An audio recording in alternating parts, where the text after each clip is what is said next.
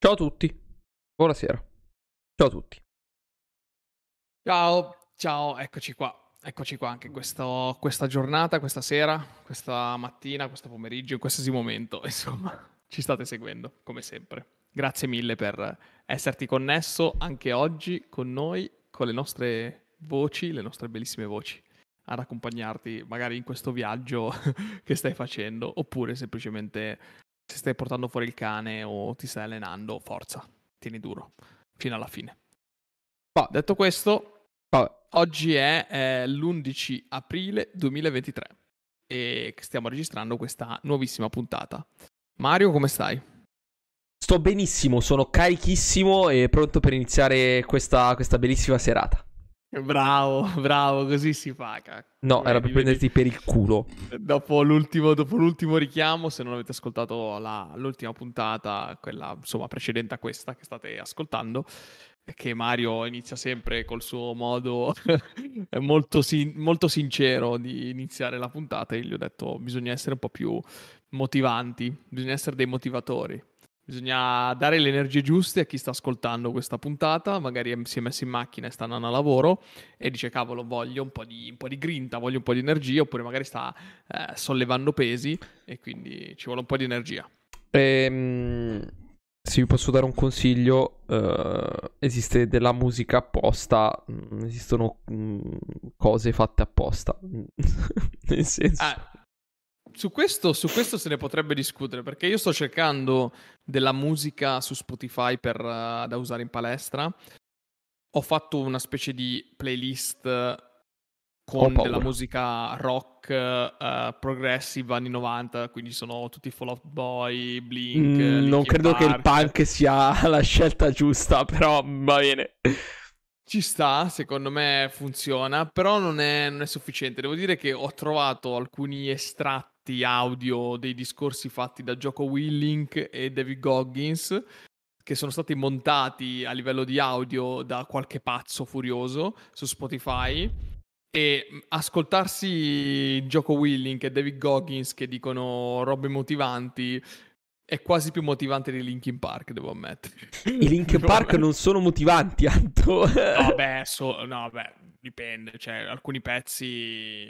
sono belli carichi. Ma no, ho capito, botto, però tutto, tutta l'idea, cioè, se metti One More Light, no, se metti One More Light, ma no, tutti chiaro. I testi, Anto, cioè nel senso, non sei più in quell'età in cui puoi assolutamente ignorare cioè ciò che le parole dicono, non sei più in quell'età lì, cioè le parole comunque esprimono qualcosa. Grazie, sì, sì. Grazie Davide, giustamente il cantante si è letteralmente suicidato. Mm, sì, eh, cioè, nel senso non è, cioè, non è stupida questa cosa. Poi non sono neanche dal lato, dal lato del Davide che ascolta il rumore e, e delle percussioni, però eh, so. Questo no, è un altro paio di maniche. Ho capito che non posso, non posso scindere le parole, però è evidente che... Ma alcune po- canzoni hanno una carica eh, elettronica dato da ehm, chitarra, batteria, basso, eccetera, che ti, ti aiuta a spingere di più, secondo me. Mm, non lo so, secondo me dipende mo- molto dal mood e da che tipo di persona sei. Perché c'è, c'è gente a cui fa cagare il power metal e, ed è tipo la miglior musica per, per stare in palestra. C'è gente che lo odia, c'è gente che ascolta solo musica elettronica. Dipende da che, da che persona sei, secondo me. C'è, gente, dentro... gente, c'è gente che mette David Goggins, capito? Cioè, chi fosse curioso di conoscere la playlist che utilizzo per la palestra, mi scriva uh, direttamente su Instagram o via mail o in qualsiasi modo, o qualsiasi, via WhatsApp, e vi girerò la mia playlist di canzoni e poi mi dite cosa ne pensate, perché comunque ci saranno su un centinaio di canzoni, tra cui anche... alcune sigle di anime giapponesi, soprattutto quelle particolarmente quelle particolarmente violente, tipo la sigla di ehm, Tokyo Ghoul, che è di una violenza ma devastante. Perché? Ma perché? Perché è devastante, è di una, volen- è di una violenza che ti carica su di brutto. Ma, oppure... sì, assolutamente sì. Oppure la sigla, la sigla di Death Note, o tutte, praticamente tutte le sigle dell'Attacco dei Giganti, che sono tutte metal puro, me- metal giapponese, non saprei come richiam- non saprei come chiamarle. E dovessi ascoltare, piace... dovessi ascoltare Baby Metal. che sono una, co- sono una coppia di, di cantanti giapponesi che fanno ah, letteralmente okay. metal. Vabbè, sì, comunque le, le, sigle del, la, le sigle dell'anime Attacco dei Giganti sono metal puro giapponese-inglese, perché fanno un po' di qua, un po' di là. Poi ho messo dentro un paio di canzoni di League of Legends, tipo Rise, Warriors, quelle che ti spingono. Mm, anche lì, boh, non, non lo so, non lo so. Secondo me, secondo me fa tanto. Sì, Warriors fa... è super lenta. Eh, però quando sei lì che stai per, stai per waveliftare sessanta chilogrammi e sei lì che dici cacchio adesso mi metto lì, sono un guerriero, siamo noi che tiriamo su dalla, dalla sabbia, da, da, dalla polvere, scusa. Loro cosa dicono in traduzione italiano? Dico loro sono i guerrieri che eh, stanno creando il regno dalla, dalla, dalla polvere, una roba del genere. È bellissimo, c'è cioè comunque anche le, il messaggio della canzone. Vabbè, comunque non volevo divagare troppo su questo, su questo argomento, però se foste interessati a conoscere playlist audio che utilizzo per la palestra o motivazionale che utilizzo sempre per la palestra per motivarmi, scrivetemi, perché sono ancora anch'io in fase di costruzione di questo, di questo bagaglio. Ma fai il contrario, e... ma chiedi aiuto piuttosto che dare tu, cioè scusami, chiedi no, aiuto. Eh, nel senso, se qualcuno avesse voglia di condividere, benissimo, però mi piace anche mi piace costruire anche un po', sinceramente, mi piace costruire con uh, l'esperienza, cioè cercare di capire cosa funziona per me e quindi continuare a sperimentare cose diverse e crearmi il, il, mio, il mio mood. È, cap- è capace che una playlist di un'altra persona magari non, non, mi, com- non mi convince. E adesso però ti faccio la domanda apposta, perché sì. un'altra persona allora dovrebbe prendere la tua? Allo stesso modo, magari non ci sbatta e non, uh, non ha voglia di fare questa cosa che sto facendo io. Io vo- a me carica sta cosa di, di mettermi lì a cercare le canzoni, cercare gli audio motivazionali di Jocko Willink, eccetera. Magari un'altra persona dice no, man, c'ho sbatta, non c'ho tempo, non c'ho voglia. Magari provo a sentire quella di Anto e magari va- mi va anche bene, cioè non ho esigenze particolari. A me, siccome è una cosa che re- cioè, reputo...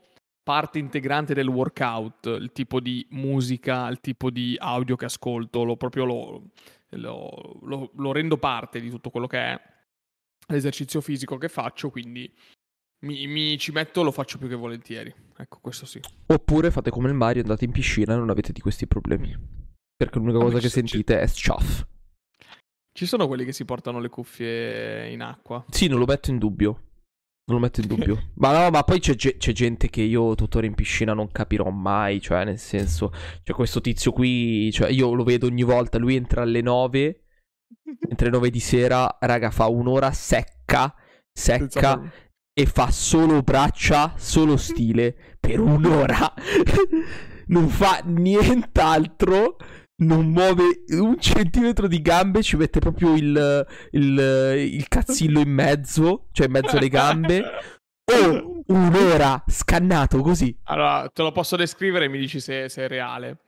Sarà un uomo della mezza età, probabilmente divorziato. Eh, non posso saperlo. Non sa cosa... Aspetta, solo guardandolo, io lo sto figurando, lo sto figurando. No, no, no. Mezza età, leggermente stempiato. Che arriva la sera alle nove frustrato, tutto vestito sgualcito perché magari non, non, si, non si stira neanche i vestiti. Ma perché, perché non divorziato? Perché? Ma perché? Perché uno che fa solo braccia, uno che fa solo braccia in piscina col, col pool boy, come si chiama? Il, bu- il pool boy, bravo, il pool boy, eh, non mi veniva, bravo. Il pool boy, bravo. C'è un, un tizio che fa solo braccia col pool boy in piscina per un'ora dalle nove alle dieci. Mica, cioè, cosa può pazzo. aver fatto nel, nella vita? Cioè, no, e invece tizio... è il tipico tizio che diresti che è un ciclista. Capito? Ah, quindi... quello, quello, quello rasato col pizzettino un po' bianco ah, e l'orecchino okay. tondo a, proprio alla, alla Pantani. Proprio okay. È il tipico Pantani, solo che a quanto pare va in piscina. E eh, quindi lui va. Nei weekend si farà duecentocinquanta chilometri sì, di bici. Sì, sì, sì, cento cento. cento, cento. La, la, domenica, la domenica quando esce tipo il bel tempo, trecento chilometri in bicicletta. Sì, secchi. Fa, fa Milano-Bologna, Bologna-Milano, così secco. Comunque, raga, cioè, nel mondo dello sport, come in ogni mondo, ovviamente in ogni ambito, fermarsi a osservare le persone in base a quello che fanno, ti puoi fare dei viaggi tremendi. Poi dopo fai magari giudizi completamente sbagliati, ovviamente, però ti potresti fare dei viaggi assurdi solo guardare la gente, eh, perché fa le cose e come le fa.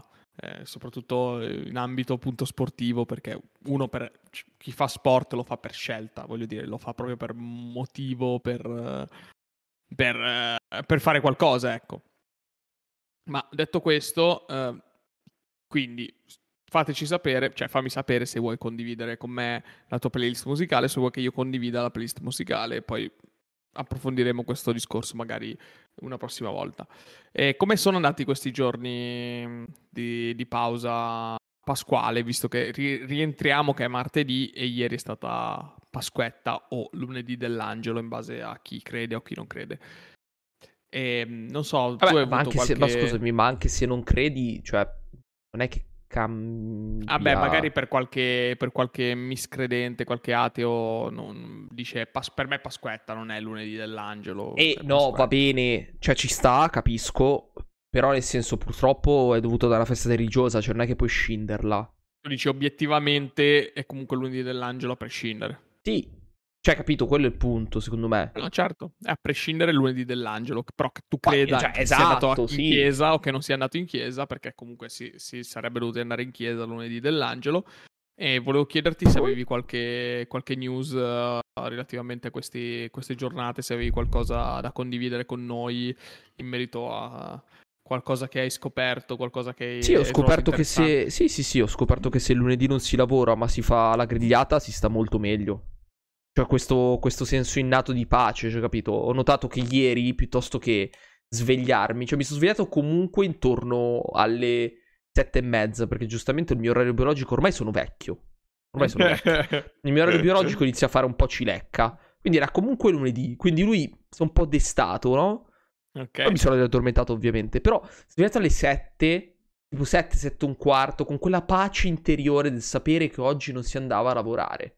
È stato proprio il momento di assaporare, capito? Poi ti fai il culo e tutto, cioè comunque cucinare, stare tutto il giorno davanti al fuoco. Cioè io ero arrivato ieri sera che ero cotto, completamente cotto. Però c'era quella pace, la sensazione. Poi dici, lo faresti tutti i giorni? No, lo stesso. Però inizi a lavorare di martedì, cioè quattro giorni. Ma secondo te questa Pasquetta... c'è stato qualcuno che è stato attento a separare l'umido dalla carta dalla plastica e evitare sprechi di carne? Noi siamo stati bravissimi. A sto giro siamo stati bravissimi. Abbiamo fatto la spesa per una volta giusta, più o meno. Ok. C'è stato, c'è stato un mezzo imprevisto con delle cipolle, ma vabbè, questo è un altro paio vabbè. di maniche. Che sono cipolle. Sì, no, esatto. Però tipo di carne serenissimi. Non è avanzata. No, non è avanzata. Cioè non l'abbiamo proprio ah. fatta. Non abbiamo fatto le, i, le costine di anello. Non le abbiamo fatte. Le abbiamo mangiate stasera con, con i miei genitori. Quindi ah. le abbiamo fatte Ottimo. il giorno dopo direttamente. Però non è avanzato niente. Pulito, clean. E e plastica, carta, umido. E lì si è fatta una pattumiera. Abbiamo fatte divise tutte. No, le abbiamo divise. Le abbiamo divise ah, per sacchetti. Bravi. Bravi, ah, bravi, beh, bravi. Siamo andati a fare la spesa, abbiamo preso quindici sacchetti di plastica biodegradabile. Ci tengo a precisare. Bravi, bravi, bravi. Io invece al contrario ero ospite, non era a casa mia, quindi ho fatto il limite che è po- poss- possibile. Però alla mia richiesta di è possibile avere dei sacchetti per separare la carta dalla plastica, dall'umido, mi sono arrivate delle occhiate del tipo... ma che cazzo stai dicendo? Sei un hipster di merda, una roba del genere.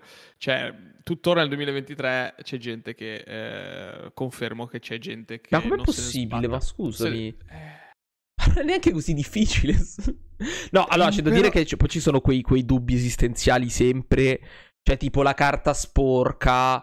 Eh, sai, ci sono sempre quei dubbi esistenziali che non sai manco tu dove cazzo buttarli. O tipo i mozziconi delle sigarette. I mozziconi delle sigarette. Allora, purtroppo non c'è una risposta a tutto, perché ogni comune ha il suo, eh, diciamo, gestore dei rifiuti e ogni gestore dei rifiuti ha le sue regole. Purtroppo questa è la verità. No, va bene, io, ad esempio, va bene. io ad esempio utilizzo uh, Gelsia. Adesso posso vedere, posso utilizzare l'app che abbiamo, che si chiama Dove Lo Butto. Ah sì? Mica top! Sì, sì, sì. sì. Top. Gelsia ambiente, Dove Lo Butto, una roba del genere. E ad esempio noi abbiamo abbiamo la, la plastica e l'alluminio che vanno assieme. Quindi il, l'alluminio, l'alluminio, scusami, l'alluminio va tutto nella plastica, anche le lattine, le lattine tipo di tonno, tutto nella plastica. Però, e ok, quello il, sì, giusto. Il Tetra Pak, il brick, del, è presente il brick, mm. quello del, del, del, del succo di frutta, del latte, sì. eh, quello va nella plastica, il Tetra Pak. Mm. Va nella plastica. Questo è un po' controverso. Eh, se Tetra Pak va nella plastica. Allora, cicca di sigaretta per Gelsia va nel sacco blu, quindi indifferenziato. Indifferenziato, ah va bene. Sì. Okay. Sì. E mentre cenere sempre oh, sacco più blu, che altro se cosa? Filtro, me... il, sì, il filtro va nel sacco blu. Eh beh, sempre lì, tutto. Certo. No, tutto. Sai che cos'è più che altro secondo me? È che tipo al supermercato c'erano un botto di... Carne, carne no, di, di, di roba di roba comunque usa e getta. Era comunque quella di carta, perché ormai non possono più vendere quelle di plastica, mi pare. Sì, sì. Cioè, però c'è veramente comunque una caterba di roba. Attenzione, ci sono due tipi di due, anzi più di due tipi, però in generale c'è la carta, la plastica lavabile e il biodegradabile. Per cui se tu prendi i piatti, i piatti biodegradabili non vanno buttati nella carta, vanno buttati nell'umido. No, noi abbiamo preso niente. Se tu prendi i bicchieri biodegradabili vanno buttati nell'umido, non nella carta. Sì, sì, quello ok. Ma sai cos'è che ti fregano? Perché da me anche a lavoro ce li hanno i bicchieri biodegradabili e sono quelli trasparenti comunque. Eh, esatto, che sembra plastica. Invece no, sono terribili. Sì, che terribili. Se li metti caffè si squagliano. Ah no, eh, vabbè, ma il caffè caldo ovvio, cioè, scusami, un criminale. Eh, no, in alcuni posti è proprio così, cioè, ci sono solo quelli e c'è le macchinette del caffè, infatti devi, ti fa essere molto rapido, se no, se no ti si squaglia tutto il bicchiere. Vabbè. Ne metti due di solito, comunque vabbè, c'è poco... Ah, eh, eh, grande idea allora, questi bicchieri biodegradabili, se usare, devo usare il doppio. Sulla plastica così. Però mi rendo conto, almeno nel, nel mio piccolo, spero che nel mondo si sia stati attenti a un po' di raccolta indifferenziata, però siamo ancora molto lontani da, almeno forse noi della nostra generazione, non lo so, magari i ragazzi un po' più giovani sono un po' più sensibili, avranno fatto tutto bello, bello separato eccetera, però c'è da dire che siamo ancora belli belli lontani nel duemilaventitré, mi stupisco ancora del, del fatto del, della raccolta differenziata che faccia ancora questo effetto, cioè mi as- non mi aspetto che la, che gente, la gente secondo me rosica, soprattutto per l'umido la gente rosica, perché poi dice cazzo però adesso me lo devo tenere in casa per tre giorni, quello è cento per cento, quello è il problema. Eh, può essere, però vabbè fai un... metti un cestino, lo metti in cantina, lo metti da qualche parte, aspetti eh, se non ce l'ha la cantina fa... lo metti fuori in balcone, e se non ce l'ha il balcone lo metti fuori dalla porta, e se il vicino ti rompe le scatole Lo, lo nascondi, fai un, prendi un, uh, un qualcosa di finto, un qualcosa lo nascondi da qualche parte, lo metti nel mi baule immagino, immagino sto secco dell'umido dentro al portaombrelli. Esatto.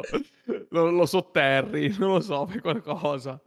No, non sotterrarlo, non dare brutte idee, non sotterrarlo, no. Lo butti nel canale più vicino. No, allora. No. Il peggiore, vedi, se no, sei no, il peggiore. No, no, no, sei no, il peggiore. Scherzo, scherzo. No, no, però dico, mh, non... sono rimasto stupito del fatto che le persone rimangano ancora stupite del, del fatto di farla di raccolta differenziata, che ti guardino come, oh mio Dio, no, devo tirare fuori due sacchetti diversi perché devo separare la plastica dalla carta e devo, devo prendere un ma sacchetto cos'è, per grabile. Ma sai qual è il punto che a me dà fastidio? What? È che fisicamente dentro un sacco solo non ci stai mai tutto. Poi dipende quanto grosso questo sacco, però di, di base... dentro un sacco solo tu non riesci a metterli dentro tutto, a meno che non fai veramente un sacco gigantesco. Ah, bastano i sacchi quelli che ti danno comune, quelli col chip. È sufficiente quello, prendi quello della plastica, poi ti danno un sacco di indifferenziato, il cartone lo metti dentro un altro sacchetto e poi lo svuoti, perché non puoi usare il sacchetto di plastica per il cartone, e un altro per l'umido, e un altro per il vetro. Ah, per in il verità, vetro... In verità sono, sono cinque sacchi almeno. cinque, eh, sì. cinque, ci vogliono cinque contenitori. Però, Però non che... fai, ma scusami, non vai a fare la spesa, non tiri fuori cinque sacchetti. Boh, cinque. Eh, infatti. Sì, sì, sì, infatti. Però dovrebbe essere anche di default, dico, nelle prossime future organizzazioni di grigliate o di eventi, dovrebbe essere di default, raga, portiamo cinque secchi, cioè, oppure cinque scatole. Eh, cioè, ma lì ognuno... diventa più complicato, perché dipende, cioè, se vai in montagna o a grigliare in un parco dove si può, eh, ovviamente lì ti tocca, lì ti tocca, e... lì ti tocca fare un sacco unico e poi se differenziarlo a casa. No, quello è impossibile, no, quello non succederà mai. Cioè il sacco unico basta, alla fine basta, è finita. No, no, no, no, è finita, cioè lì, lì... inquiniamo il pianeta. Ma no, ma lì una volta che lo... cioè voglio proprio vedere la persona che già non fa la raccolta differenziata, poi prende cazzo il sacco unico e si mette a dividerlo. Ma che è? Bah, il Dalai Lama diventa. Cazzo, gli danno il premio Nobel per la pace, gli danno. Non parlare del Dalai Lama che in questi eh, giorni... Infatti ha fatto stato... casino, ha fatto, fatto casino. È stato, sì. è stato citato, è stato citato in questi giorni Dalai Lama, ma non, non toccheremo questo, questo argomento perché non ha proprio senso, almeno non, non ci tange. Esatto, non ci tange. Io volevo, prima di iniziare a parlare degli argomenti eh, clou della puntata, volevo prendere un attimino di tempo per dare delle, eh, diciamo, conferme e delle informazioni esatte rispetto a quello che abbiamo detto alla puntata precedente, quindi la puntata del quattro aprile, perché abbiamo parlato del garante della privacy e tu giustamente mi hai fatto una domanda e mi hai detto: ma chi è sto garante della privacy? Eh, oh, eh, e, io, e io un po' annaspato perché ho detto quello che sapevo in linea generale, però non ho dato una risposta effettiva. Siccome stiamo in un'epoca dove dobbiamo seguire il G D P R, quindi dobbiamo dare delle notizie reali. Ah, che vabbè, non questo l'hai fatto perché sei... vabbè.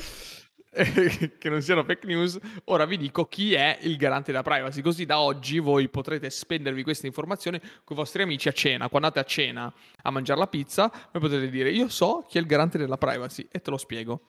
Il garante per la protezione dei dati personali è un organo collegiale composto da quattro membri eletti dal Parlamento, i quali rimangono in carica per un mandato di sette anni non rinnovabile. Attenzione. Attuale collegio è stato eletto dal Parlamento il quattordici luglio duemilaventi e si è insediato il ventinove luglio duemilaventi. Il collegio è composto da il presidente Pasquale Stanzione, vicepresidente Ginevra Cerrina Ferroni, componente Agostino Ghiglia e altro componente Guido Scorza. Quindi in totale in Italia abbiamo un collegio fatto da quattro persone. Fine. Questo è quello che vi serve sapere sul garante della privacy. Non è composto da uno, non da due, spero, ma ben che il voto dello, spero che il voto del presidente valga almeno doppio, perché sennò è un disastro che sono pari. Esatto, è un bel casino effettivamente. Non lo so, eh, adesso mi stai facendo troppe domande. Però no, no, per carità, trovo... è una mia, una mia supposizione. Eh. Comunque noi fino al duemilaventisette avremo il signor mitico Pasquale Stanzione, che salutiamo perché sa- sappiamo che sta seguendo il podcast per vedere se le informazioni sono corrette. Eh, signor Pasquale, dottore probabilmente, grazie mille per il suo lavoro eh, che sta svolgendo dal duemilaventi fino al duemilaventisette, glielo auguro, ma non rinnovabile, attenzione.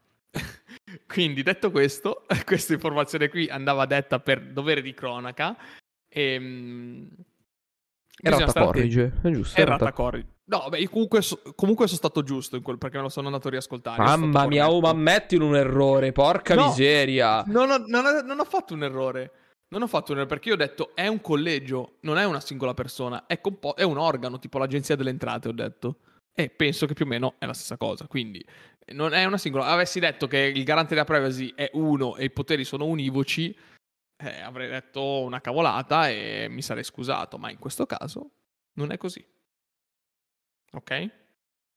E detto questo, secondo me possiamo avviare la prima transition de- de- della puntata e partiamo con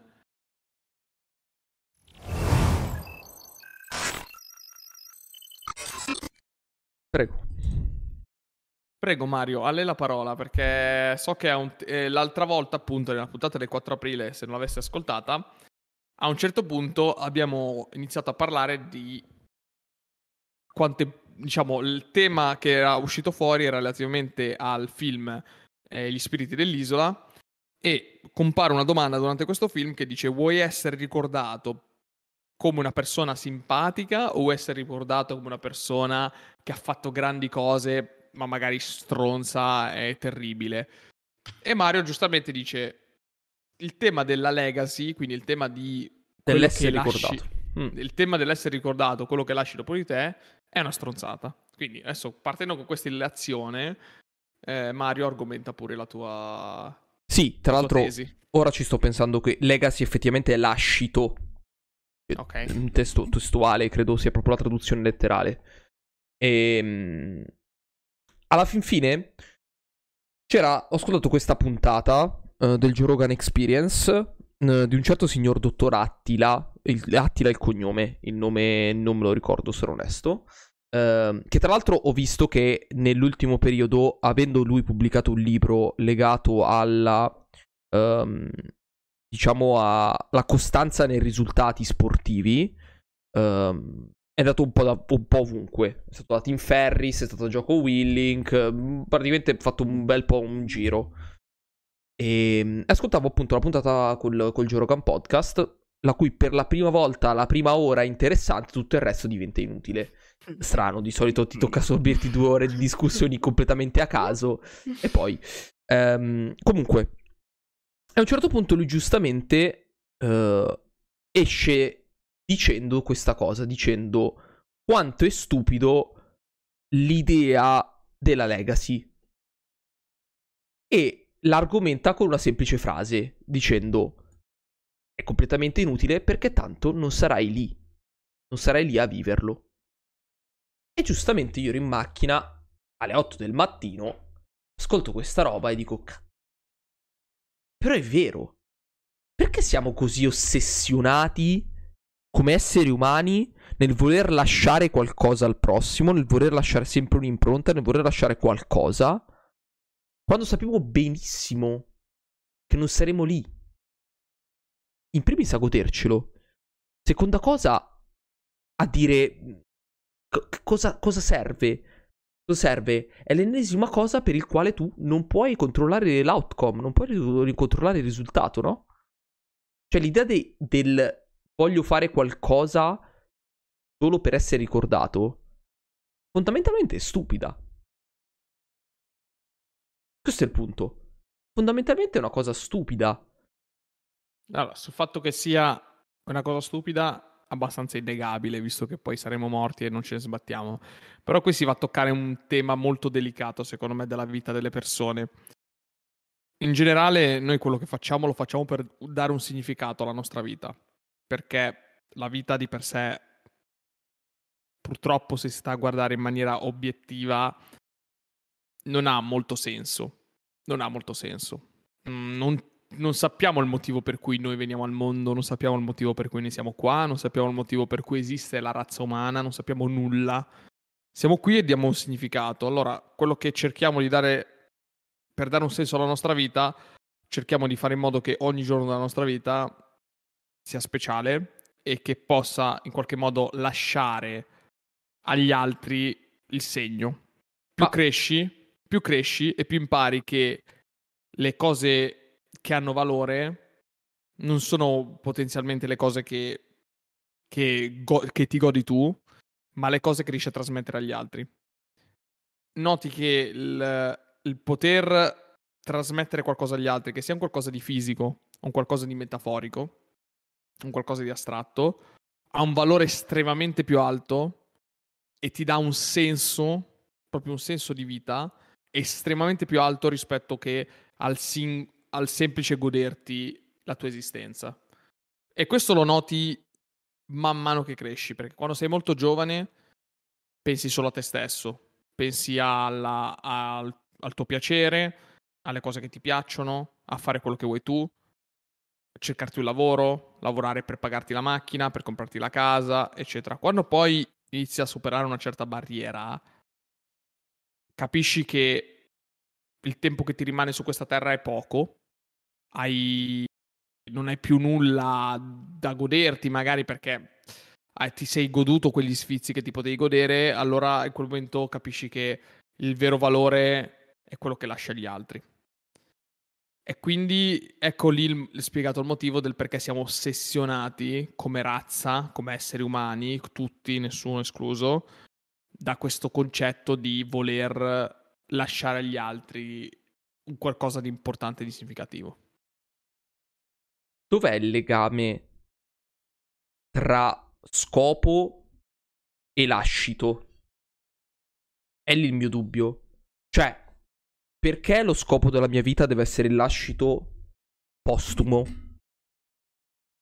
Perché capisci a un certo punto, secondo me, mh, arriverai a un certo punto della vita in cui determinate cose non, non, hanno, non te le puoi più godere, o te le sei godute, o semplicemente non trovi il senso di goderle per te stesso, ma trovi estremamente piacere e trovi un senso nel vedere altre persone che, che godono di cose che hai potuto lasciare loro.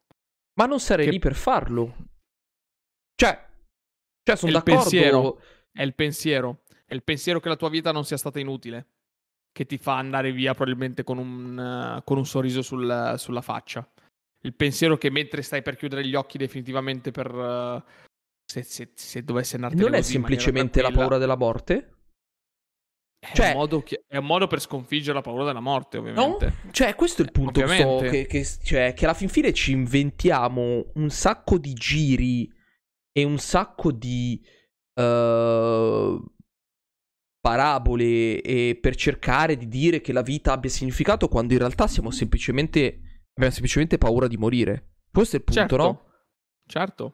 Ma certo, assolutamente, per quello che ti dico, per quello che ti dico che il tema del, del lascito, della legacy, il, il tema di lasciare le cose agli altri è un tema delicato e che comunque obiettivamente non ha senso, ma poi a conti fatti è importante, è importante. Proprio per questo, perché è uno dei modi per sconfiggere la paura della morte, cioè la paura, non c'è niente di più brutto e non c'è niente di più spaventoso che arrivare a un certo punto sdraiati sul letto e pensare che la tua vita non abbia avuto un senso, che nessuno si ricorderà mai più di te, nessuno... Cioè, fisicamente tu stai male in quel momento lì, il tuo, il tuo cervello sta male in quel momento, anche se non è, non è un pensiero razionale.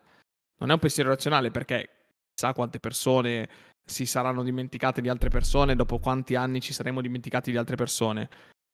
Però in quel momento tu hai bisogno di, hai bisogno di questa certezza, hai bisogno di non essere dimenticato. E questo secondo me un po', un po' lo puoi, lo puoi vivere anche eh, quando termina una relazione. Che sia una relazione di amicizia o che sia una relazione di coppia, una relazione amorosa. Il fatto di saper, di aver lasciato un segno, che sia for, probabilmente, ehm, probabilmente se sei stato, uh, probabilmente se sei stato lasciato, è questa forse che, cioè se tu ti... Adesso cioè, provo a immaginarmi una situazione in cui vieni eh, lasciato da una persona che magari amavi e a cui tenevi tanto, gli volevi tanto bene. Sicuramente vivi un trauma, perché ti crolla un castello, ti crolla un castello. Però il pensiero di aver lasciato un segno in quella persona, il pensiero di aver fatto qualcosa per quella persona e che non abbia avuto, che tutto quello che è stato vissuto, tutto quello che è stato, abbia comunque avuto un senso, è un pensiero che ti tiene a galla. Perché se poi entri nel loop del ok, allora tutto questo tempo, magari un anno, due anni, tre mesi, sei mesi, sei anni, dieci anni, quindici anni, gente che divorzia dopo trenta anni di matrimonio, se inizi a pensare che allora tutto quello che è stato non ha avuto senso, Non ha, non ha avuto un lascito, non ha avuto un perché, qualcosa. Perché nelle altre persone? Cioè, perché non puoi viverla dicendo ha fatto bene a me stesso? Cioè, il perché questo, questo voler per forza forzare la mano sul credere che serva per le altre persone? Cioè, in realtà lo so il perché. In realtà lo so il perché. Cioè, nel senso... Sì, sì. Però il discorso grosso è, perché non posso dire, ok, sono stato lasciato, mi becco il mio trauma, sto male, però poi dico, ok, però da questa relazione ho imparato A, B, C, D. Perché devo dire che l'altra persona, ho lasciato un segno nell'altra persona? Allora, in questo ambito ovviamente ti viene, ti viene in aiuto la crescita personale. Cioè, studiando, studiando crescita personale impari a concentrarti molto di più su te stesso e molto meno su quello che dicono gli altri. Però è guardando gli altri che trovi le conferme. spesso e volentieri, se non sei molto forte, non hai un carattere forte, non hai una psicologia forte, è quando guardi gli altri che hai le risposte su quello che stai facendo tu. Se non sei una persona autocritica, autoconsapevole, che si fa degli esami di coscienza, quando è che ti accorgi se stai sbagliando? E quando gli altri te lo dicono. Quando è che ti accorgi che sta andando bene, che sta andando bene? Quando gli altri te lo dicono? Non lo so, eh. Secondo me è molto più semplice capirlo, cioè sbattere la faccia, cioè sbatterci la faccia, come dicono tutti, no? Cioè devi sbatterci la testa, perché quando una persona ti dice "guarda che stai facendo una stronzata", per me tu la fai lo stesso. Poi ti becchi la tramvata. E quando ti becchi la tramvata lo sai. Lì, questi qui non sono completamente d'accordo, eh. Secondo me le persone possono darti una mano, possono darti una guida, ma se tu, come generalmente, sei convinto di una cosa quando stai per farla, fin quando non ci sbatti la testa non cambi idea, eh. Cioè, qui, qui non lo so. Da questo lato qui non sono d'accordo. Cioè, non è per forza soltanto la persona che studia la tua crescita personale. Anzi, anzi, secondo me è proprio il contrario in questo caso.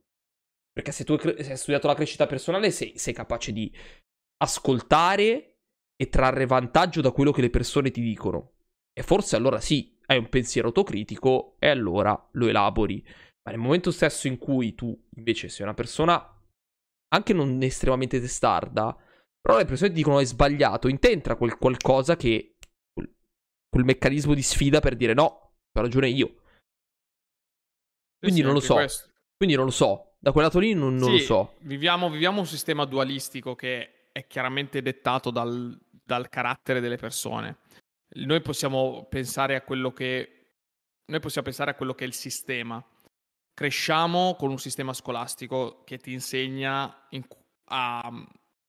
sono gli altri a dirti se, se, se vai bene o vai male.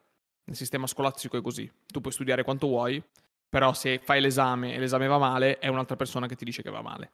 Quindi è il feedback che hai dall'altra persona, da una, in questo caso da un'autorità. Poi questa cosa qua si è evoluta ed è entrata nel mondo dei social network. Perché quando è che, che hai il feedback che, che stai facendo mm. qualcosa di figo? Quando metti una foto e c'è un botto di like, quando mm. metti una storia e un sacco di gente ti, con, ti, ti contatta, eccetera, eccetera. Quindi questa è la struttura della società in cui ci troviamo. Poi subentra il carattere personale, come dici tu, a prescindere da, da quello che dicono gli altri. Io agisco di testa mia e infatti posso studiare un sacco, studio, studio a modo mio latino, il professore mi mette sempre tre e vabbè, è colpa del professore che non capisce un cazzo. E quindi e se ne vedono tanti, tra l'altro. Esatto, e lì, e lì subentra quel, quel discorso che dici tu, vabbè, quello mi dice continuamente che, che faccio schifo, ma me ne frega niente, so, eh, sono io nella mia idea che è lui che sbaglia e non io che sto sbagliando. E qui, e qui subentra appunto il, il carattere personale e l'indole personale. Però il sistema, almeno penso, che il sistema che si è venuto a creare soprattutto negli ultimi anni, negli ultimi anni, insomma, negli ultimi cento anni probabilmente, è un sistema di giudizi creato dagli altri, per cui siamo sempre alla costante ricerca del giudizio degli altri, ma questo lo vediamo anche a lavoro. A lavoro tu vieni valutato tramite del, dei sistemi, dei K P I impostati, e se quello che fai va bene te lo dice, te lo dice un'altra persona, te lo dice un sistema, un, un algoritmo, un, un metodo di valutazione che comunque è governato da un'altra persona. Detto questo, mi piace la citazione. Esatto, back scri- on topic. Che ci scrivono il, in chat. Davide ci riporta sul topic. Di un bellissimo film della Disney. Bellissimo, adesso, bel film della Disney. Molto bello. No. Mm, sì. Probabilmente uno dei più belli degli ultimi dieci anni, sicuramente. Sicuramente. Non so, a me non mi ha fatto particolarmente impazzire. Molto bello, però. Boh, non so, forse io ero poco sensibile a questi temi, non lo so quando l'ho visto. E Coco. E dice: sconfiggi la paura della morte diventando immortale nella vita degli altri. E questo è esattamente il, quello che stavo cercando di spiegare io. Da un lato, come dicevamo prima, è un po' inutile questo concetto del voler essere ricordati perché non ce ne faremo nulla. Dall'altro sì, è ci quello, aiuta è quello... a sconfiggere la morte. Cioè l'idea proprio dell'ossimoro, cioè l'idea del, del paradosso, no? È la cosa che mi affascina. perché poi è sempre questo, cioè l'essere umano è un paradosso fondamentalmente. Perché... No, questo, è estremamente, questo è estremamente bello, perché è uno dei è uno dei pensieri filosofici che i filosofi hanno, hanno cercato di, di sviscerare in uh, duemila anni di filosofia, anche di più, scusami, saranno boh, tremila anni di filosofia, dai greci, insomma, da quando ha iniziato Aristotele, Platone. Il, il senso della morte, la vita oltre la morte, la, l'esistenza di sì. Dio, sono le domande che la filosofia si è sempre fatta. Sì, sempre. Anche l'idea del, dell'amor fati, no? Sempre. Del, dell'abbracciare la morte, no? Del, dell'attimo fuggente e tutto il resto. È qualcosa che, però, ripeto, a me è più il paradosso in per sé che mi, che mi ispira, no? Cioè tu dici, alla fin fine io vivo per essere ricordato, ma di quel ricordo non me ne farò nulla perché non ci sarò. Cioè, vivi per qualcosa che non potrai vedere mai. Che poi è estremamente triste. Sì, cioè, al sì, tempo no, stesso, eh. non lo so, mh, più, più ci penso, più effettivamente mi sembra una palla al piede. È una cosa devastante, è un pensiero che chiaramente ti butta giù, perché è un pensiero molto, molto cinico, allo stesso tempo molto reale. Nessuno vuole pensare a questi temi, nessuno ci vuole, ci vuole spendere tempo, dedicare tempo a pensare a questi temi, appunto perché sono ragionamenti che ti, ti fanno entrare in un loop mentale molto negativo. Inizi chiaramente a, a supporre che tutto quello che fai alla fine non ha senso, perché se dovessimo andare poi dopo a ridurre ai minimi termini e pensando al fatto che il nostro tempo su questa vita, eh, la nostra vita... Eh, su questa terra è limitata, tutto quello che noi stiamo facendo in verità ha solo, è solo fine a se stesso, cioè quello che fai è solo fine eh, ma questo invece non ti rende più sereno? No, no, per niente. Io sono, io sono uno di quelli che vuole essere convinto e vuole convincersi che quello che sto facendo servirà ad altri o verrà ricordato da altri. Cioè, pensare che le tue azioni potrebbero avere la ripercussione per tempo immemore a me mi rende di un'angoscia infinita. Cioè, capito? No, mentre se invece io penso che comunque tutto alla fin fine poi quando muoio passa tutto, no? Non lo so, mi rende, mi rende più tranquillo, mi rende più sereno. Perché alla fin fine dico, vabbè, alla fin fine non hai il peso del mondo sulle spalle. Questo, questo è il punto fondamentale. Siamo solo dei fili d'erba, come dici se... Eh, bra- bravo, bravo, siamo solo dei fili d'erba. Questo è il punto, no?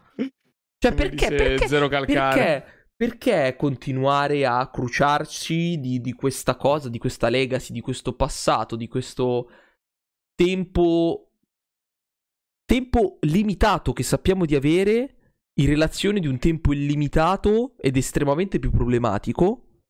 Quando puoi semplicemente essere un filo d'erba. Quando sei semplicemente un filo d'erba, no? Sei soltanto un filo d'erba in un prato, non il centro del mondo.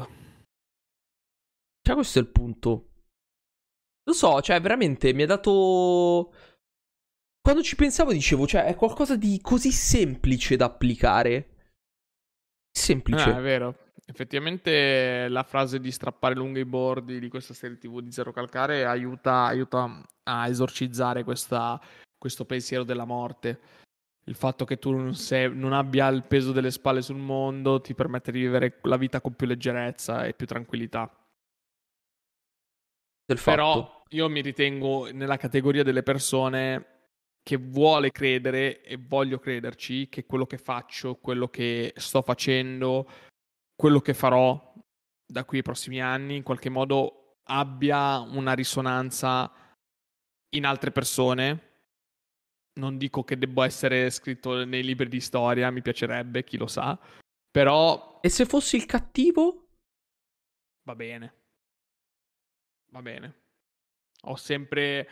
Cioè, su... poi per carità, cattivo tra virgolette, cioè ovviamente l'idea di questa metafora del cattivo è il villain, sì, sì. Però sì, mh, sì. Cioè se tu fossi il cattivo nessun problema, nessun problema. Lì mi viene in mente mi viene in mente Batman, ovviamente. Il film di Batman di, di Nolan in cui soprattutto alla fine del Dark Knight Rises, l'ultimo, eh, fanno credere che sia stato, insomma, che il vero cattivo sia lui, che sia la, la colpa sia tutta dedicata, sia tutta sulle spalle di Batman, eccetera, e, e lui dice va bene, se è così che deve andare, va bene, lo farò. Cioè, tutto è... questo sarei pro... questo sarei pronto sarei pronto anche a subirmelo io, sinceramente, pur di lasciare un segno, capito? Però ovviamente non facendo qualcosa di cattivo. Cioè, se, se poi debba passare per il cattivo per, per aver fatto qualcosa di... No, certo. Oddio, uh, qui entra... Qui, qui, qui c'è una bella domanda, effettivamente. Perché stavo per dire, oddio, penso che tutti agiscono in buona fede. Mm, eh no, esatto. È no. sempre soggettiva la cosa. No. Mi piacerebbe però saperlo se determinate persone estremamente negative, o comunque viste in maniera estremamente negativa, agissero dalla parte della ragione, dal senno della ragione, no? Cioè, nel loro cervello avevano senso. Secondo me sì. Non lo so, non lo so, non lo so, sto divagando, sto divagando. ehm, e poi, poi finisce così, è eh, questo, eh, questo. Io eh, alla mattina alle otto ho questo l'effetto. Stavo cercando la, la citazione... La citazione di Batman... O muori d'eroe e eh, vivi tanto lungo da diventare il cattivo? Sì, che alla fine è una roba del genere, perché, però ehm, era quello discorso del... Le, perso- le persone hanno bisogno di credere in, in qualcuno, no? Quando, quando nel film Harvey Dent praticamente da... Il cappotto. Da est- Dal eh, cappotto. Dal no, cappotto no. sulle spalle? No, no, no, no, no. Quando Harvey Dent, che era l'ispettore, eh, che era il simbolo del, della giustizia, eccetera, poi subisce quel trauma, diventa lui il cattiva, div- diventa lui il cattivo, no? Come si chiama? Double Face. Double, Double face, face, eccetera, eccetera. Eh, alla fine muore e la gente non sa cosa sia successo, co- com- come sia avvenuto, eccetera. E, e, e fanno ricadere, scenano, fanno, ricadere sì. esatto, fanno ricadere la colpa su, su Batman, non su Harvey Dent. Harvey Dent rimane comunque l'eroe che è morto per la giustizia, eccetera. E lui dice, va bene così, mi prenderò io questa colpa, verrò, verrò ricercato, eccetera. Ma la gente deve continuare a credere che esista del bene, che esista del bene nel mondo, no? Quindi, diciamo, qui c'è una scelta, no? Lui comunque vuole fare... Batman vuole fare comunque qualcosa per essere ricordato. Verrà comunque ricordato in maniera negativa, però verrà comunque ricordato per questa cosa. Lascia comunque una legacy, un, un, un lascito. Mentre magari se si fosse messo lì a sindacare, ah no, però io ho fatto bene, eccetera, eccetera. Eh, non sarebbe, non sarebbe andata così, non lo so. Sono cose, sono cose un po' ipotetiche. È un tema, è un tema estremamente complesso, estremamente complesso. Secondo me ognuno deve capire in che categoria si trova. Se ti trovi nella categoria dei fili d'erba, dove ti senti più tranquillo a pensare che la vita eh, sia alla fine, la tua vita sia solo un filo d'erba in un prato, e quindi con leggerezza assoluta quello che farai non, non scuoterà nulla, non cambierà nulla, non, non sovverterà Eh, le regole di questo mondo, e quindi ti puoi vivere la tua vita in maniera estremamente tranquilla, perché alla fine qualsiasi cosa tu andrai a fare concluderai il tuo percorso senza aver fatto troppi danni. Oppure nella categoria di persone che sono convinte che quello che fanno avrà una risonanza e quindi stanno molto attenti, o cercano di fare cose grandiose, cercano di fare cose incredibili, eh, sperando che quello che fa, quello che si fa Eh, potrà cambiare la vita degli altri, o potrà un minimo influenzare la vita degli altri. Devi capire tu in quale categoria di, di queste di no no eh, beh lo, lo so bene, nel senso, a me sì, non inter- era a, me, a, a, a me non interessa, cioè proprio la, l'idea della Lega si boh, onestamente cerco solo di non farmi odiare, questa è la verità. È che questo è importante. Vabbè, sì sì sì però c'è gente che ritiene l'indifferenza peggiore, che è diverso, è diverso. Io cerco solo di non farmi odiare, questa è la verità. Be nice, be nice one. Vedi, questo è, il... ritornando sempre al tema iniziale che abbiamo trattato anche la volta scorsa, è proprio quello che viene detto nel film. Cioè, be the nice guy. Preferisci essere il nice guy, sempre molto simpatico, eccetera, o fare cose incredibili e cercare di, di, risol- di, di venire ricordato proprio lì? E tutto, tutto, si, tutto si riduce a quello. Vuoi essere nice guy o no? Quindi guardatevi Gli spiriti dell'isola. Film. Lo guarderò, lo guarderò, decisamente. Estremamente, estremamente criptico. Anche perché mh, mi è comparso... Uh, di soscom- giustamente eh, grazie ai cookies, uh, cioè nel senso, figurati, è chiaro come poteva non succedere, signor, sì, garante, de- signor garante della privacy, però bene, capiamo anche qui. Però giustamente si sono sputati degli spezzoni su YouTube uh, che trattavano appunto, cioè non degli spezzoni, scusami, mi sono scomparse almeno tipo tre recensioni di gente, sì, tipo che parlava dicendo questo è il miglior film del duemilaventitré, così secche. E tra l'altro di gente che non avevo mai visto, quindi vabbè, va bene anche quello. e, e poi mi, è, mi era sputato il trailer. E quindi, ah, ho detto, eh, vabbè, quindi ho detto, eh vabbè, che dobbiamo fare? Va bene. Quindi, dottor, dottor Stanzione, Pasquale, qua dobbiamo fare qualcosa. Cioè, non è possibile post... che parlando di un film ci, ci bombardano di, di cose. Però sì, vale la pena, vale la pena vederlo. Vuoi aggiungere altro? No, no, no, in realtà, in realtà no. Uh, è un discorso complicato, è un discorso sicuramente complicato. Però perché, perché cerchiamo di, di, di, di gigantire sempre tutto? Questo, questa è un'altra, un'altra domanda che, che, che, mi, che, mi viene, che mi viene in mente rispetto a questa roba qua. Cioè, siamo degli esseri minuscoli all'interno di un, un ecosistema chiamato universo che è gigantesco. Crediamo che i nostri problemi siano più importanti di quelli degli altri. Questo è, no, questo eh... è un tema, questo è un tema che non ha, non ha una risposta in realtà. È molto molto soggettivo, perché chiaramente quando poi dopo ti confronti a quello che vive determinate persone in altri determinati posti della terra, ti, ti capisci che i tuoi problemi sono insignificanti e nulli rispetto a quelli di dover ogni mattina alzarsi per andare a prendere l'acqua magari in un pozzo che sta a cinquanta chilometri a piedi da... Sì, qua. Ma quel bambino che sta a cinquanta chilometri, ha mai pensato quanto è difficile alzarsi dal letto sotto le coperte calde? Eh? No, hai pensato? Eh, quando fa, tu, quando fa sempre effetto siamo bravi tutti. Eh, voglio dire, cioè, adesso eh, in è come dire, ci saranno... eh, adesso c'è la fame nel mondo. Cioè, capisci cosa vuol dire per un bambino che mangia? Eh, ma se lui c'ha sempre fame, con la sensazione è la normalità.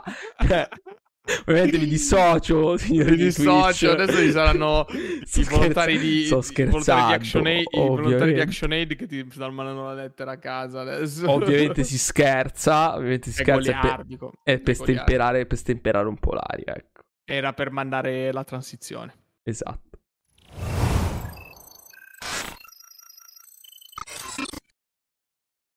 Ok.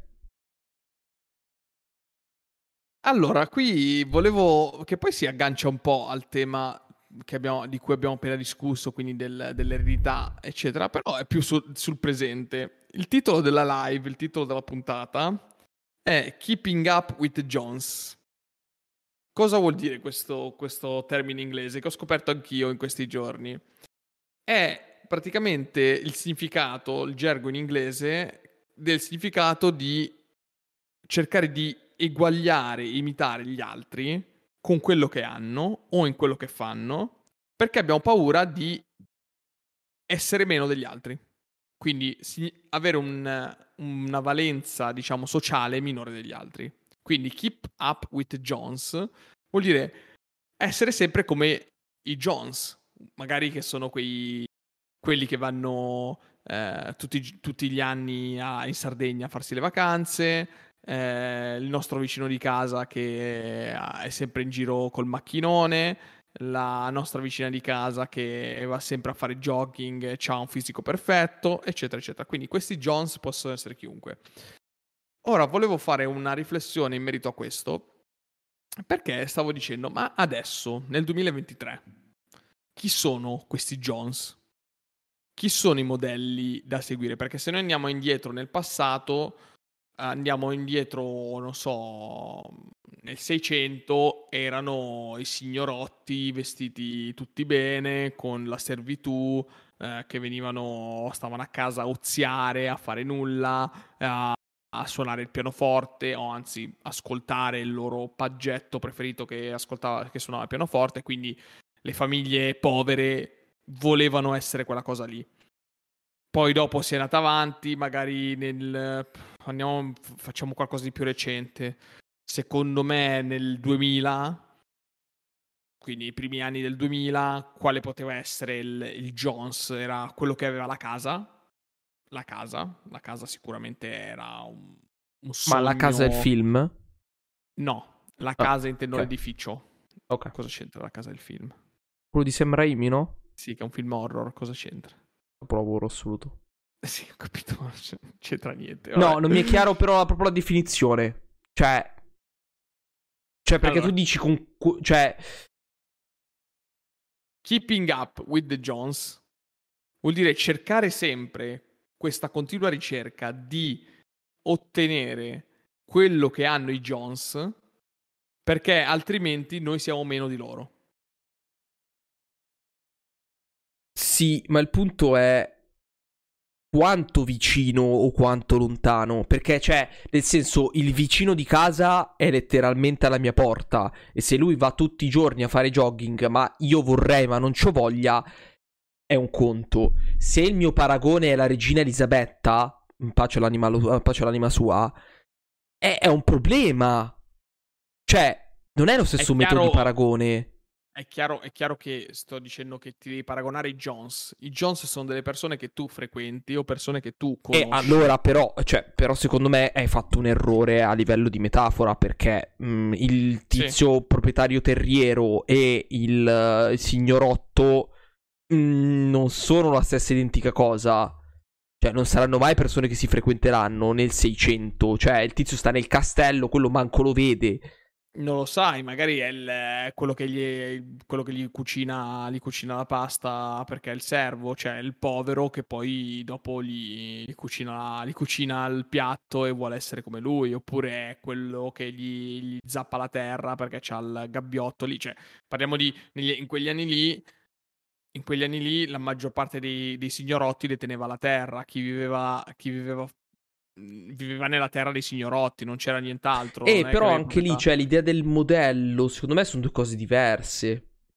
Cioè l'idea del modello, comunque c'era un modello da seguire, comunque c'era un modello da seguire, un qualcuno da imitare, un qualcuno da voler eguagliare per, per cercare di avere lo stesso significato. Va bene.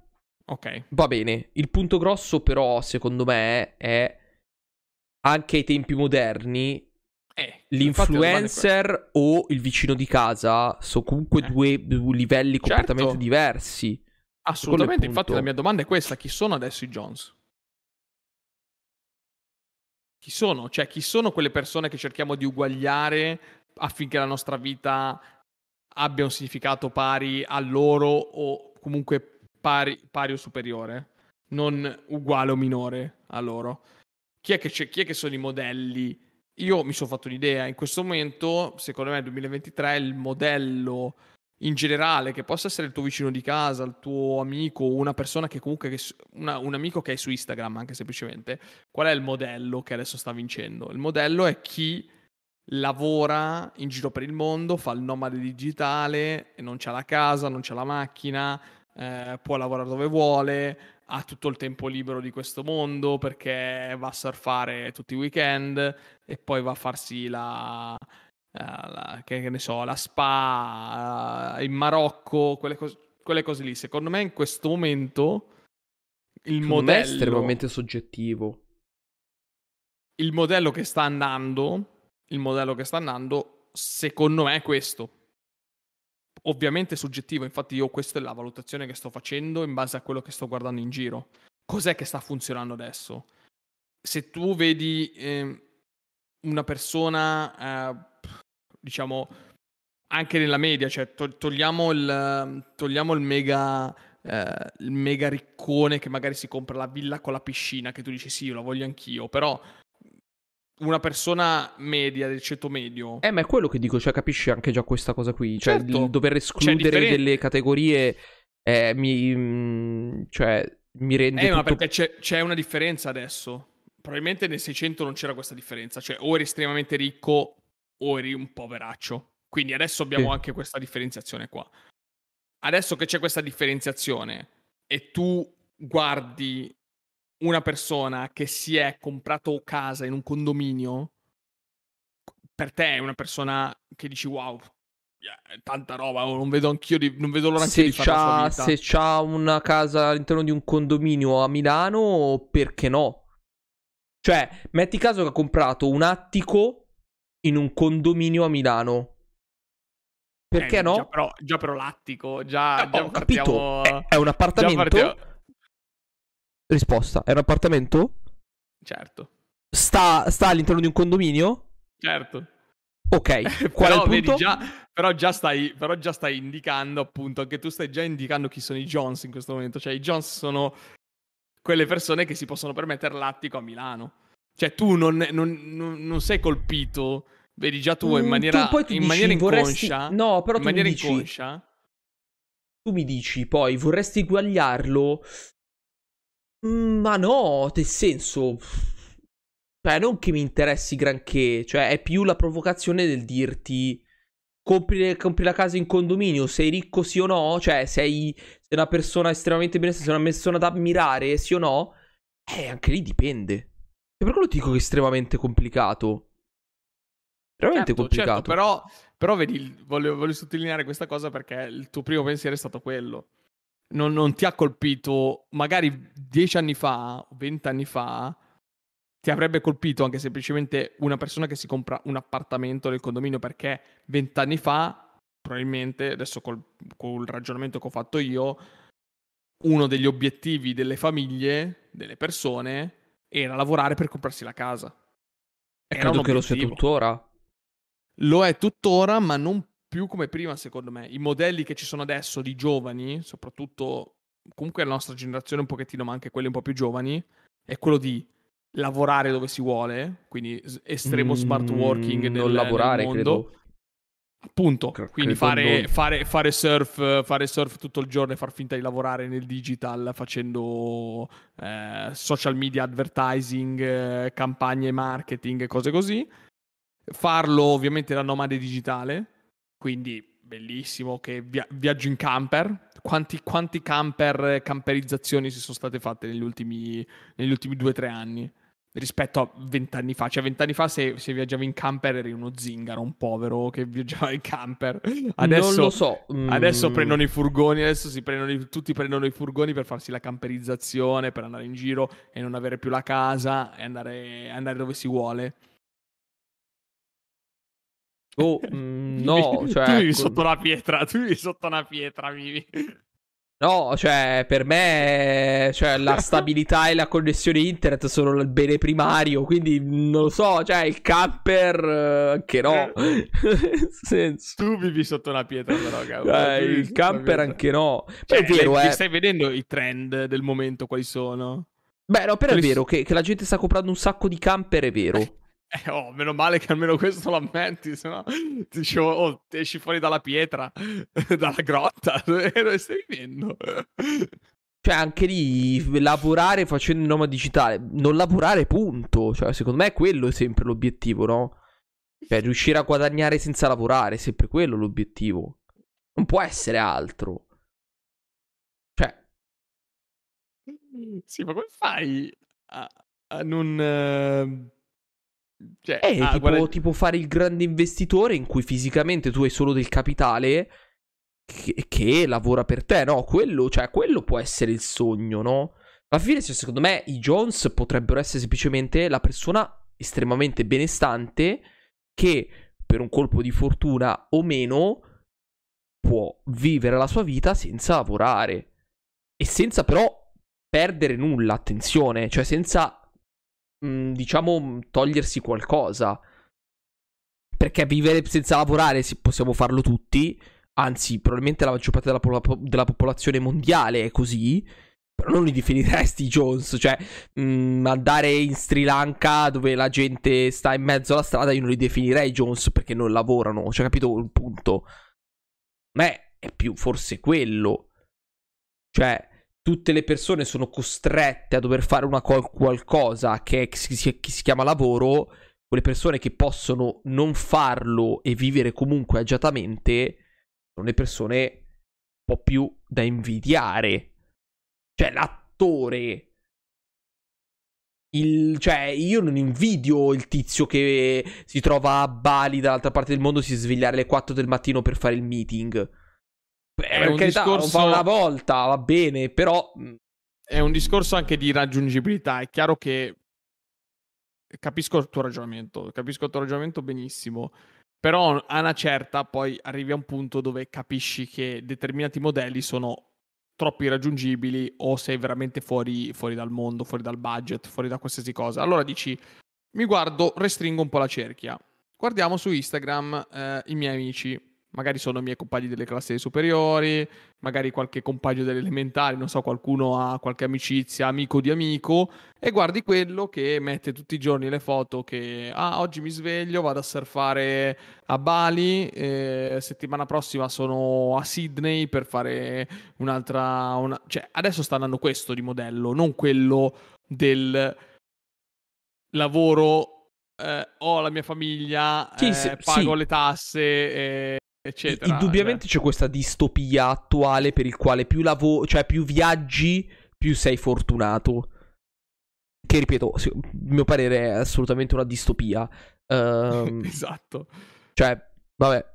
Mm. Sentivo, sentivo un podcast appunto che parlava più o meno di questa di questo argomento e diceva che ormai si vende più lo stile di vita che il contenuto. Vabbè, cioè, eh, sì. È come paradossalmente si vende più il brand che, che, che, che, che l'effettivo prodotto. Cioè, le persone che fanno i nomadi digita- digitali vendono corsi su come fare i nomadi digitali per sostenere le loro spese da nomadi digitali. E la gente se lo compra. Cioè, è una bolla, capito?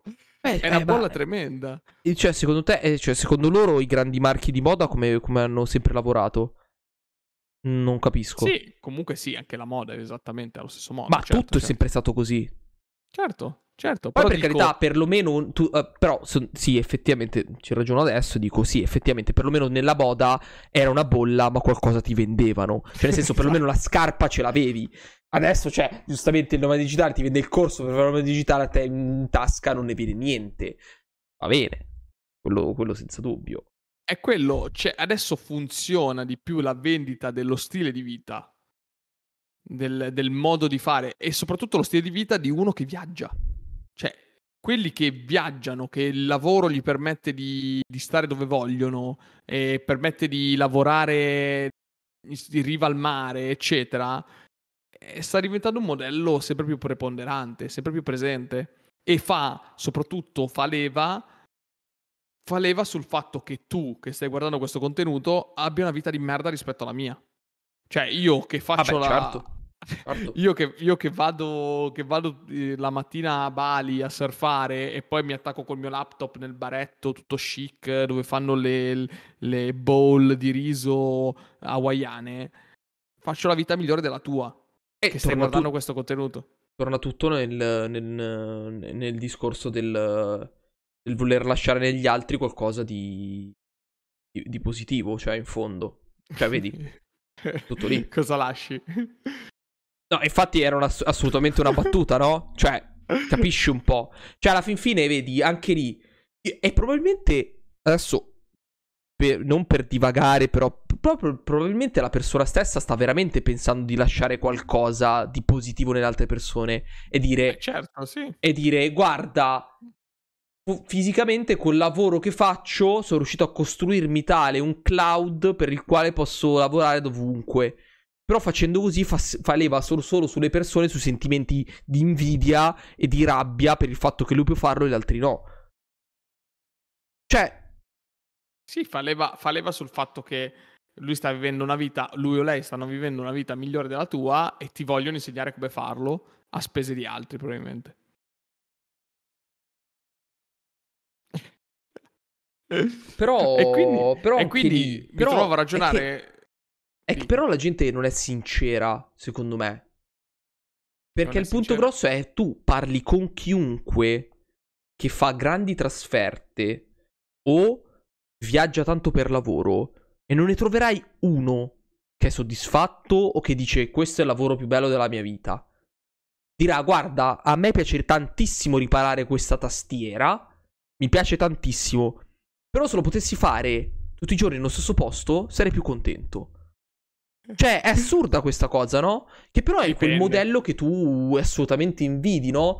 E ve lo ricordo molto bene perché di ritorno questo, questo inverno da Seul, seduto di fianco a me avevamo proprio un signore eh, o, che era un operaio specializzato che si occupava di macchine, e lui fisicamente tornava da Seul e il giorno stesso doveva ripartire per l'Algeria. Eh, era un fascio di nervi. Era un fascio di nervi, era incazzato come una iena, perché non aveva neanche un giorno per sedersi. Ed eppure quelle persone che magari tu vedi su Instagram e dici: cazzo, però oh, era Seul settimana scorsa, mo sto giro se ne sta in riva al mare uh, in Algeria. Cazzo, dopodomani magari, che ne so, magari sta in Francia, eh, cioè in mezzo ai vigneti francesi. Ma Porello intanto si fa un culo quadro, non sta un giorno a casa ed è un fascio di nervi, no? Questo è il punto. È la vendita dello stile di vita, eh. Questa è proprio la vendita proprio dello stile. Poi io posso dire la mia perché ho vissuto tante trasferte. Indubbiamente, se lavori per un'azienda che ti paga tutto e che non hai troppi limiti nel budget, andare in trasferta di lavoro indubbiamente è figo. Non posso, non posso negarlo. Perché andare in Sardegna ad agosto e prenderti l'appartamento in riva al mare e avere la cena pagata tutte le sere, eccetera, cioè, ha un certo ha un certo effetto, devo dire. Non è, non è una cosa che, su cui si, si può sorvolare tanto semplicemente. E io parlo della Sardegna, poi c'è gente che li gira al mondo, va a vedere posti incredibili, per lavoro va in città incredibili, bellissime, tutto pagato. Ammetto che, almeno se, dal mio punto di vista, è figo. È comunque figo. Se hai tutto spesato, non hai limiti, non ti viene richiesto particolare tipo di, di commitment da parte tua se non il tuo tempo, e tu lo vuoi dare, ben venga. Poi subentrano situazioni personali, quindi se tu hai qualcuno che ti aspetta a casa, una famiglia, vuoi goderti la relazione con la tua compagna, il tuo compagno, i tuoi figli, le tue figlie, è chiaro che il tempo che dedichi a fare queste cose completamente viene sovvertito. Cambia completamente le carte in tavola. Quello che diventa una cosa bellissima e fighissima diventa una cosa terribile e tremenda per la tua vita. Ma quindi, qui, per rispondere alla domanda, chi sono i Jones adesso? Chi sono sti Jones? Ah, te l'ho detto, per me al momento i modelli che stanno andando tantissimo sono i nomadi digitali. Cioè, però tutte non sono queste... così distanti. Cioè, la lontananza comunque non c'è. No. No. Ma perché mm. no, non è distante, perché ti insegnano il fatto che se inizi a lavorare con il digital, inizi a fare inizi a lavorare con Instagram, Facebook advertising, ti iscrivi a qualche corso, inizi a fare il, il social media manager. Cioè, mi sono, mi sono reso conto di quante aziende e agenzie di marketing esistono. Soprattutto, cioè, già solo in Italia, figurati nel mondo. Quante, quante, quante, quante realtà si occupano di marketing per le aziende? Ma quante? Ma tantissime, ma tantissime, una, una valanga sono, una valanga. Ogni volta che vado ovunque, che vado su YouTube, vado su Twitter, vado su LinkedIn, vado su qualsiasi social, anche Instagram, c'è qualcuno che fa il social media strategist di qualche azienda e fa parte di qualche agenzia che non conosco. Non è come dire... Beh, è indubbiamente che siamo bombardati di pubblicità. Cioè, la cosa che, la cosa che sono rimasto sconvolto è proprio dalla, dalla variegata realtà. Da, è un business molto grosso, un business che funziona perché le aziende per la pubblicità comunque un po' di soldi li spendono. Non, non magari non è il budget principale, però eh, un bel po' di soldi li spendono per la pubblicità. Non dico che ci debba essere una sola azienda come Amazon che fa spedizioni online, cioè. Boom, Amazon è il, il top. Però mi sarei aspettato dei colossi di, di agenzie che fanno marketing. Ci sono, magari dei, dei colossi ci sono, e poi dopo mille mille agenzie fatte da mille e mille persone, ma tantissime, dall'agenzia eh, che gestisce il pizzaiolo essere... del paese all'agenzia che gestisce, ma quello è dovuto all'impressione che la pubblicità purtroppo ti ha sulle persone, cioè di base non è vista come qualcosa di positivo la pubblicità, cioè non è mai visto come qualcosa di positivo, se non una perdita di tempo. Per questo esiste ad-block, per questo esistono la gente che paga piuttosto Netflix piuttosto che non vedere la televisione, cioè, cioè capito, non è qualcosa di positivo. Cioè se tu avessi un colosso enorme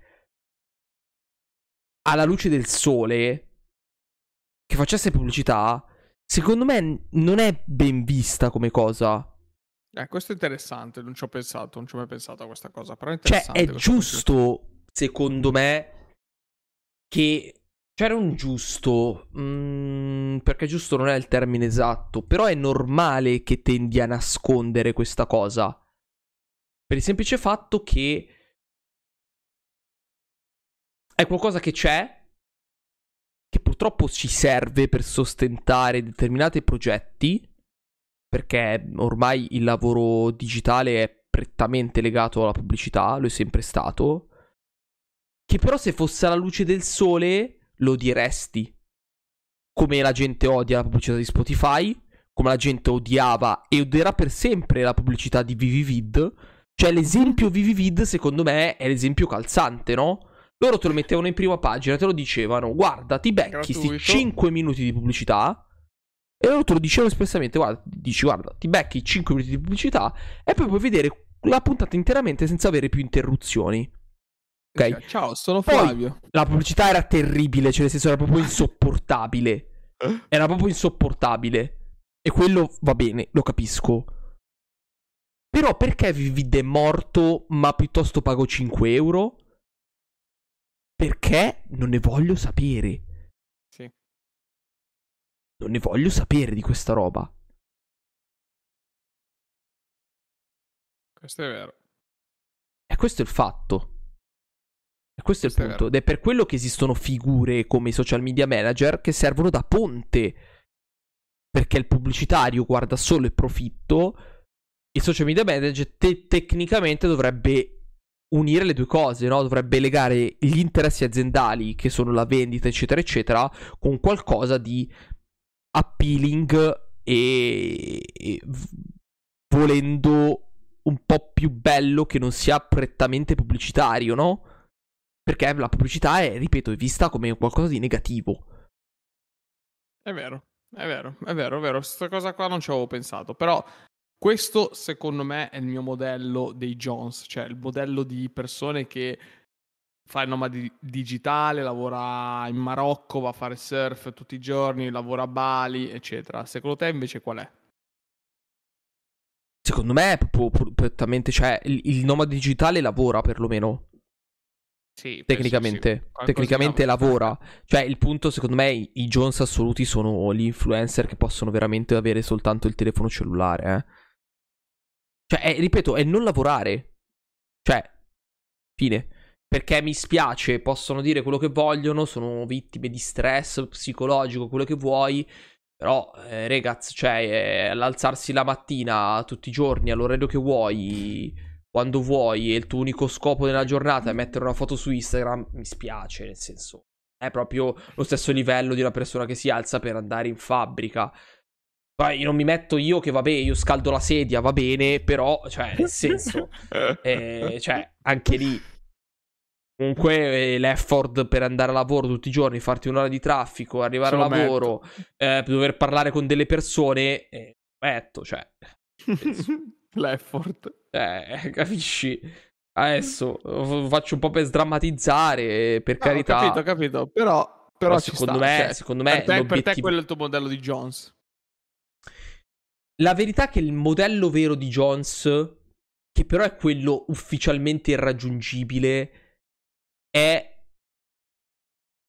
lavorare facendo qualcosa che ti piace. Vuol dire non lavorare mai un giorno della tua vita. Questo è l'irraggiungibilità, quello è il paradosso più assoluto, no? Allora, esiste poter fare qualcosa che ti piace, comunque, ricordati. e non lavorare un giorno della tua vita, non ci credo neanche per sbaglio. Però quello, no?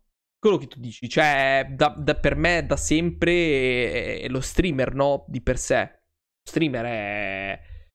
Lo, neanche più il pro player. Ai tempi l'obiettivo era effettivamente fare il pro player, no? Vivere giocando ai videogiochi. Però lì comunque è essere un atleta. Secondo me lo streamer è ancora più semplice. Eh, insomma, devi saper intrattenere, cioè comunque ci vuole abilità, eh, dappertutto, dappertutto ci vuole sempre un po', un po' di tempo, effort, abilità e tutto. Però capisci che poterti svegliare all'ora che vuoi, fondamentalmente poterti gestire gli orari che vuoi, è, è diverso, è diverso, è diverso. Ma quanto va stesso bene. Complicato. Va bene, va bene. Io direi ultima transizione, leggiamo il LinkedIn Boomer uh, di Valentina che ci ha mandato settimana scorsa, così devo recuperarlo. Recuperiamo. Sì, tanto su WhatsApp, intanto l'ho recuperato io e tanto lo leggo. E sì, manda aspet- la transition. Mandata. Aspettate che ve lo metto magari a schermo. Ok. Nel frattempo colgo l'occasione, nel frattempo che Mario prepara la, le immagini da vedere live, colgo l'occasione per ringraziarti per essere arrivato fin qui in questa puntata del Fratellitudo Podcast. Grazie per quello che hai fatto fino adesso, ad ascoltarci. Condividi le, queste puntate con le persone che ti stanno a fianco, con i colleghi, con i tuoi amici, con chiunque tu conosca, perché queste puntate devono essere condivise per poter crescere, noi per continuare a crescere, per continuare a produrre questi contenuti. Eh, ci farebbe piacere un sacco la, il passaparola, facci sapere qualche feedback, se c'è qualcosa che ti piace, qualcosa che ti piacerebbe sentire, qualcosa che non hai sentito e vorresti sentire, vorresti approfondire, facci sapere tutto, noi siamo orecchie aperte in questo momento. E, ti ricordo appunto che il lunedì esce la puntata audio, il martedì invece, martedì sera alle ventuno e trenta, siamo live su Twitch tivù e parliamo di eh, temi di crescita del lavoro e personale, eh, crescita personale e lavoro, scusatemi, sono fuso dopo un'ora e mezza che parlo. e, e direi che ci siamo in questo momento, dici? Sì, sì, sì, mi ho messo giù. Allora, l'immagine. Questa è la rubrica LinkedIn Boomer, cosa vuol dire?